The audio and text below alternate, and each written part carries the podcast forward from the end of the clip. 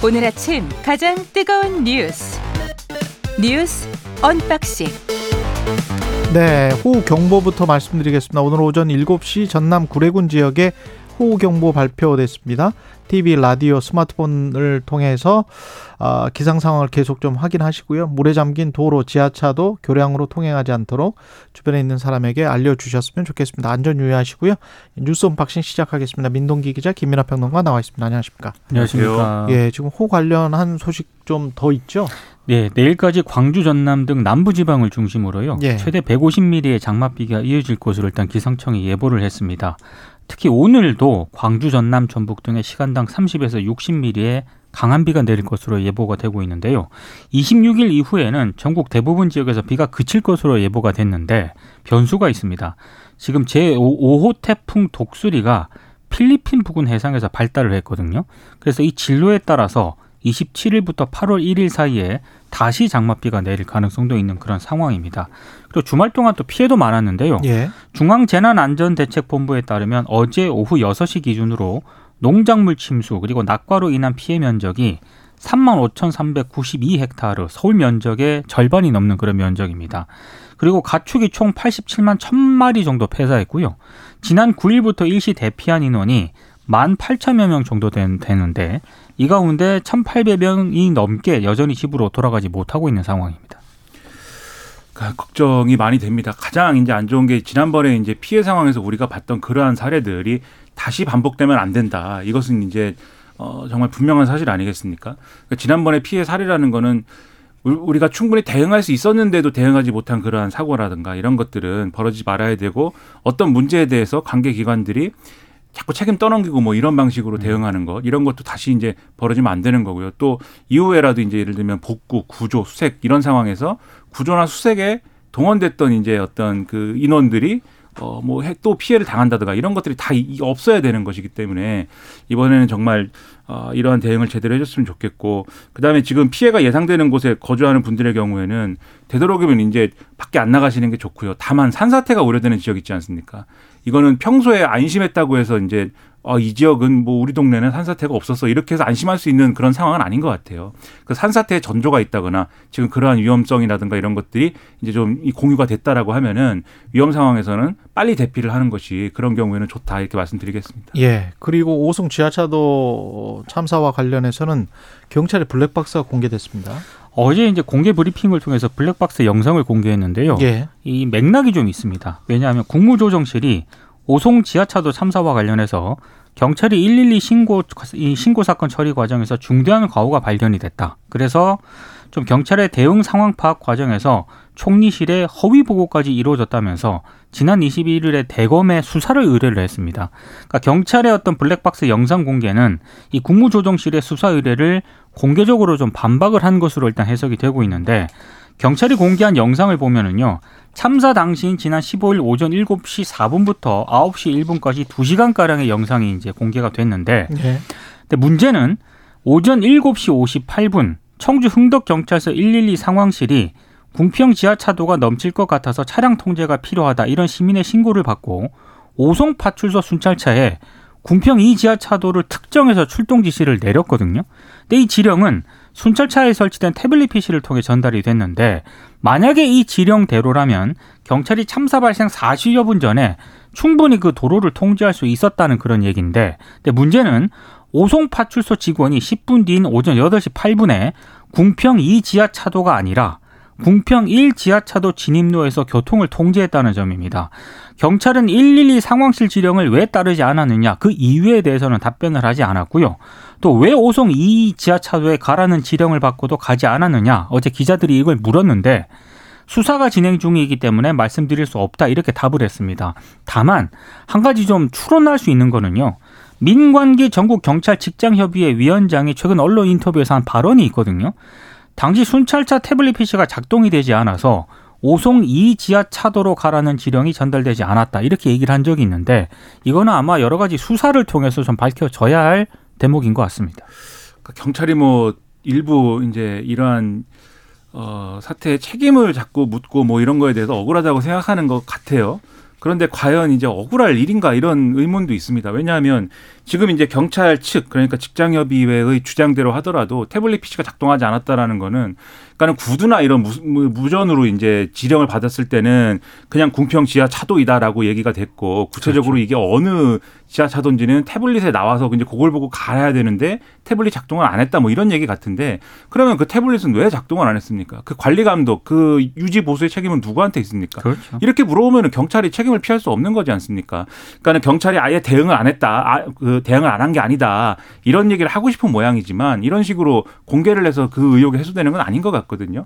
이런 수사 과정이라든지 또는 감찰 과정에서는 뭐 이런 자료를 제시하면서 우리가 아예 뭐 이 작정하고 대응을 안 한 건 아닙니다. 이렇게 항변할 수 있을지는 모르나 이런 방식으로 국민들에게 우리가 어, 이 대응 안 한 거 아닙니다라고 얘기하는 게 무슨 효과가 있겠습니까? 그래서 이 부분에 있어서는 억울하다고 생각할 게 아니라 과연 지금 뭐가 잘못됐는지 어떤 점이 부족했는지를 겸허하게 돌아보고 보완해야 된다. 그런 말씀이죠. 그리고 지난 주말 중이었나요? 윤석열 대통령 장모 최은순 씨가 법정 구속됐습니다. 네. 어, 지난 21일 통장 잔액 증명 위조 혐의 등과 관련한 항소심에서요. 예. 징역 1년을 선고받고 법정 구속이 됐습니다. 뭐 법정 구속 사유로 죄질이 나쁘다는 점을 들었는데 많은 내용들이 일단 보도가 됐기 때문에 금요일이었군요. 그렇습니다. 예. 어, 일단 오늘 말씀드릴 내용은 현직 대통령의 장모가 구속이 되지 않았습니까? 이게 초유의 일인데 예, 문제는 첫 번째 문제는 대통령실이 이 사안에 대해서 침묵을 계속 지키고 있다는 점입니다. 이 문제는 대선 과정에서도 쟁점이 됐던 사안이기 때문에 아, 충분히 이제 이런 이제 법정 구속이 됐을 정도면은 대통령실에서 입장이 나와야 되는데 아무런 언급을 하지 않고 있는 점도 좀 이상하고요. 10원 한 장 피해 준 적 없다? 그렇게 얘기를 한 적이 있었죠, 대통령이. 예. 그리고 대통령 취임 이후에 지금 대통령의 가족이 감찰의 사각지대에 놓여 있다는 그런 지적을 계속 받고 있는데 뭐 서울 양평 고속도로는 물론이고 김건희 여사 일가를 둘러싼 처가 리스크도 커지고 있는 그런 상황 아니겠습니까? 근데 윤석열 대통령이 배우 대통령 배우자미 사촌인의 친족을 감찰하는 특별 감찰관 자리 있지 않습니까? 여전히 이걸 비워놓고 있고 이걸 어떻게 하겠다라는 입장도 내놓지 않고 있어서 좀 문제다라는 그런 비판이 나오고 있습니다. 그러니까 지금 말씀하셨듯이 대선 기간 동안에 후보자 시절에 장모가 사기를 당한 적은 있어도 누구한테 10원 한 장 피해 준 적 없다 이렇게 대통령이 얘기한 적 있지 않습니까? 그러니까 이런 태도가 이런 발언이 어떤 문제를 야기하냐면 국민들이 볼 때 국민들이 원하는 이런 지도자상이라는 거는 자기와 가까운 사람일수록 그리고 친인척일수록 더 엄하고 더 이 엄중하게 대응을 하는 이런 것들을 바라는 건데 그게 아니라 아 대통령이 후보자 시절에 이렇게 얘기를 했다면 아마 자기의 가족이나 어떤 친인척이나 또는 주변인들이 어떤 문제가 생기는 거에 대해서는 감쌀 것 같다. 이런 어떤 예정을 예고, 예고를 주는 거거든요. 그러한 어떤 잘못된 어떤 이 예상을 하게 만드는 거거든요. 근데 물론 이제 법원에서는 이렇게 판결이 나왔습니다마는 과연 이러한 판결, 그러니까 이 판결을 통해서 어쨌든 이, 이 대통령의 장모인 최은순 씨가 어떤 잘못을 했는지는 좀 명확해지는 거잖아요. 그러한 것들에 대해서 엄정하게 대응하겠다라는 게 있어야 되고 원칙대로 하겠다라는 이 메시지가 있어야 음. 방금 말씀드린 그러한 오해를 불식시킬 수 있는 건데 뭐 얘기도 안 하고 입장도 없다라고 하면은 국민들이 또 어떻게 생각하겠습니까? 지금 상당히 위기감이 좀 느껴지는 게 구체적인 뭐 사례를 여러 가지를 말씀하셨습니다. 뭐 고속도로 얘기도 있고 여러 가지가 있습니다만 우려가 되는 건 대통령 주변에 대통령을 팔고 다닐 만한 사람들이 굉장히 많을 수 있다. 이런 우려가 있어요. 왜냐하면 지금 뭐 꼭 이 장모 뭐 이런 문제가 아니더라도 사업을 하셨던 분들 아닙니까? 이분들의 경우에는 어쨌든 음. 김건희 여사도 그렇고 최은순 씨도 그렇고 사업을 해왔다라는 분들이고 이분들 주변에 있는 분들이 또 있는 거잖아요. 그리고 여기에 더해서 좀 이따 뭐 얘기를 하려는지 모르겠는데 무슨 뭐 법사라든지 무슨 뭐 지금 지금 관, 이야기할 거예요. 그렇죠. 관상가라든지 네. 이런 사람들도 막 있지 않습니까?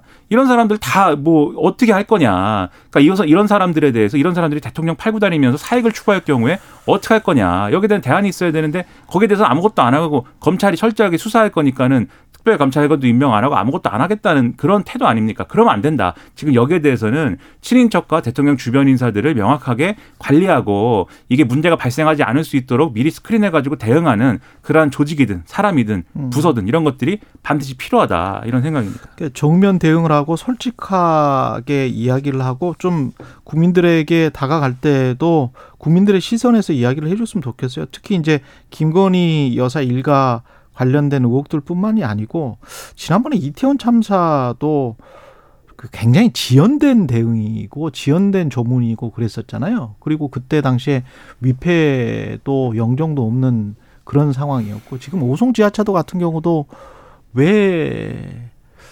대통령실이나 그리고 대통령이 직접적으로 관련해서 가보지를 않았죠 아직. 아직 그 오송은 안 가봤고요. 다른 재난 피해 지역은 좀 직접 가기도 하고 이랬었는데 이런 게 좀 이해할 수가 없어요. 네. 예, 좀 이해할 수가 없어요. 인명 피해가 굉장히 많이 난 사건들 그러니까 뭔가 회피하고 싶은 것 같은 위정자에게는 그런 것과 관련해서는 회피를 해버리는 것 같은 인상을 계속 준단 말이죠. 다만 아니면 시간을 끈다든가. 일부 언론이 음, 지적하는 거는 예, 그 자연재해로 좀 인식될 수 있는 공간이 있지 않습니까? 예. 이번 사고에 음, 그런 곳에 이제 현장을 직접 방문을 했는데 예, 인재로 오송- 인식될 수 있는 것. 오송 지하차도 같은 경우는 인재 논란이 인재라는 그런 사실상 뭐 인재죠, 뭐 이게. 네. 예. 그렇게 됐을 때는 이제 책임 문제가 불거질 수 있기 때문에 아, 그래서 안 가는 건 112시 아니냐. 신고해서 궁평 제2 지하차도까지 그 워딩이 나왔는데 네. 경찰이 뭐 40분 전 거의 1시간 전에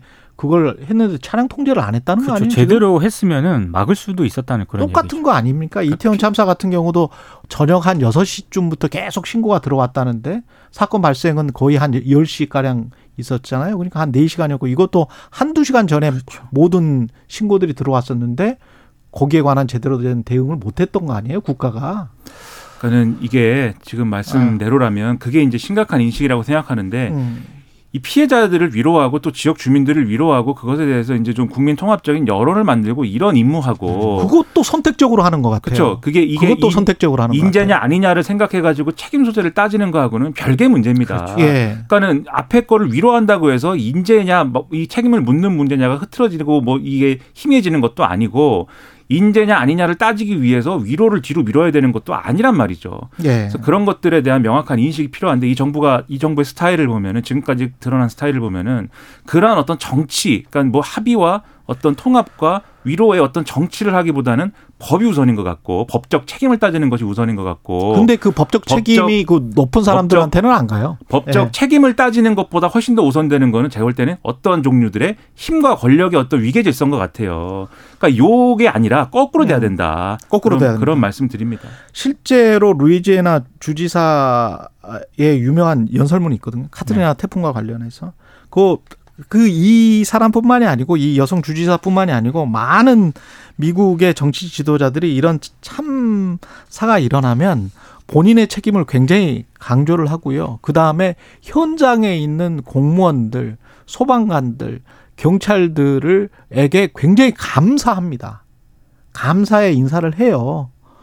예? 계속 그렇죠. 지금 대응하고 있는 그리고 책임은 본 전적으로 본인의 것이라는 걸 굉장히 강조를 하고 전혀 지금 이상하게 가는 것 같아요. 현장에 있는 공무원들은 어떻게든 질타를 하거나 책임 소재를 묻지만 위에 있는 사람들은 그 책임에 관해서는 이야기를 안 하고 제대로 떳떳하게 사과도 안 해요. 대통령 관저 이전과 관련해서도 지금 이게 이제 풍수학자다. 뭐 이, 런 이야기잖아요. 그러니까 이게 KBS 예. 보도로 알려진 건데요. 예. 무속인 천공이 아니라 풍수학자인 백재건 사이버 한국 외국어대학교 겸임 교수였다. 이런 내용을 이제 경찰 수사 내용을 KBS가 확인해서 보도를 한 건데 어, 일단 이것도 문제가 좀 있는 게요. 대통령실이 올해 초에 부승찬 전 국방부 대변인이 저서를 통해서 풍수학자하고 역술인하고 차이점 뭐 아세요?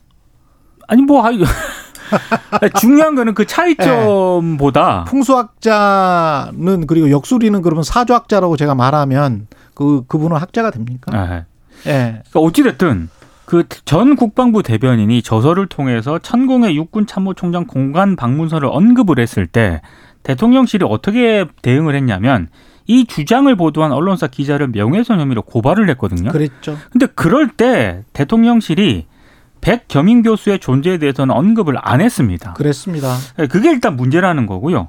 어, 대통령실 해명은 그렇더라고요. 방문한 사실을 인정을 합니다. 백경임 교수가. 근데 대통령 관저 결정은 이 백경임 교수의 의견대로 정해지지 않았다. 이렇게 해명을 하고 있는데 이 해명이 정확한 해명인 것 같지는 않습니다.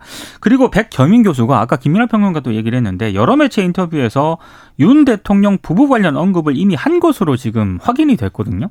지난해 2월 월간조선 인터뷰에서 윤 대통령이 중앙지검장일 때 윤 대통령의 후배이자 자신과 친한 인사의 소개로 윤 대통령 부부를 만나게 됐다. 이렇게 얘기한 적도 있고 역시 지난해 3월 5일 또 한 매체 인터뷰에서는 윤 후보 그 당시 이제 대선 후보였는데 부부를 만났을 때 김건희 씨 관상을 보니까 뭐 태몽이 범상치 않을 것 같아서 물어보니까 김 씨가 바로 용꿈을 꿨다고 하더라. 이런 얘기까지 언론 인터뷰를 통해서 보도가 됐습니다. 이런 거 미신입니까? 과학입니까?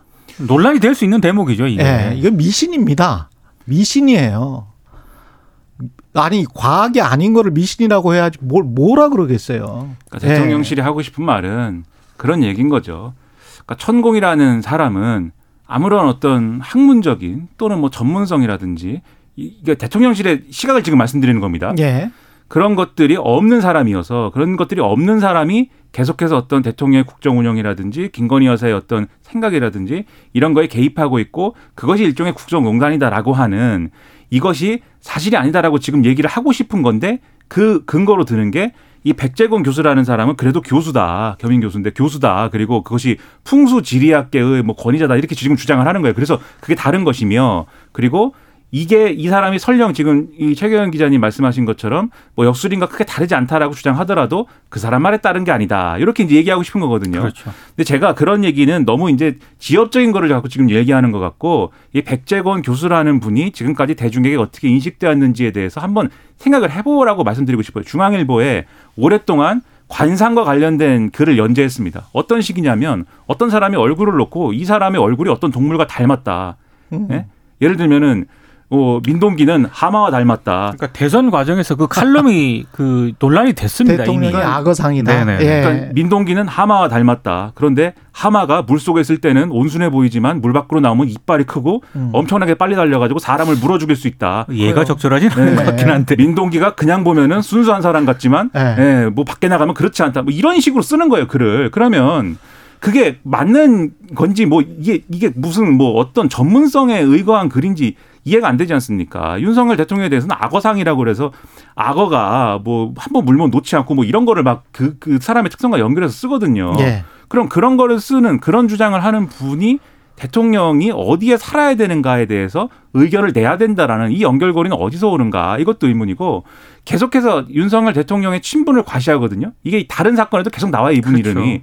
그런 분이 왜 하필이면 관저에 대한 어떤 조언을 하려고 했는가. 그리고 관저가 무슨 문화재거나 어떤 문화와 관련된 이런 뭐 이 장소가 아니지 않습니까? 제가 이 말씀을 왜, 왜 드리냐면 토속 문화라든가 이런 거에 관련돼 있는 어떤 뭐 어떤 박물관이랄지 뭐 그런 기구라고 하면은 풍수지리를 얘기할 수도 있어요. 제가 볼 때는 아 이거는 풍수지리에도 맞게 이렇게 설계된 어떤 건물입니다. 이렇게 설명할 수도 있는 거지만 관저는 기밀 사항인 것이고 거기에 이런 별로 이 전문성 없는 사람이 관저의 어떤 것에 대해서 어디에 위치해야 된다를 조언하러 갔다는 것 자체가 이 이상한 거 아닙니까?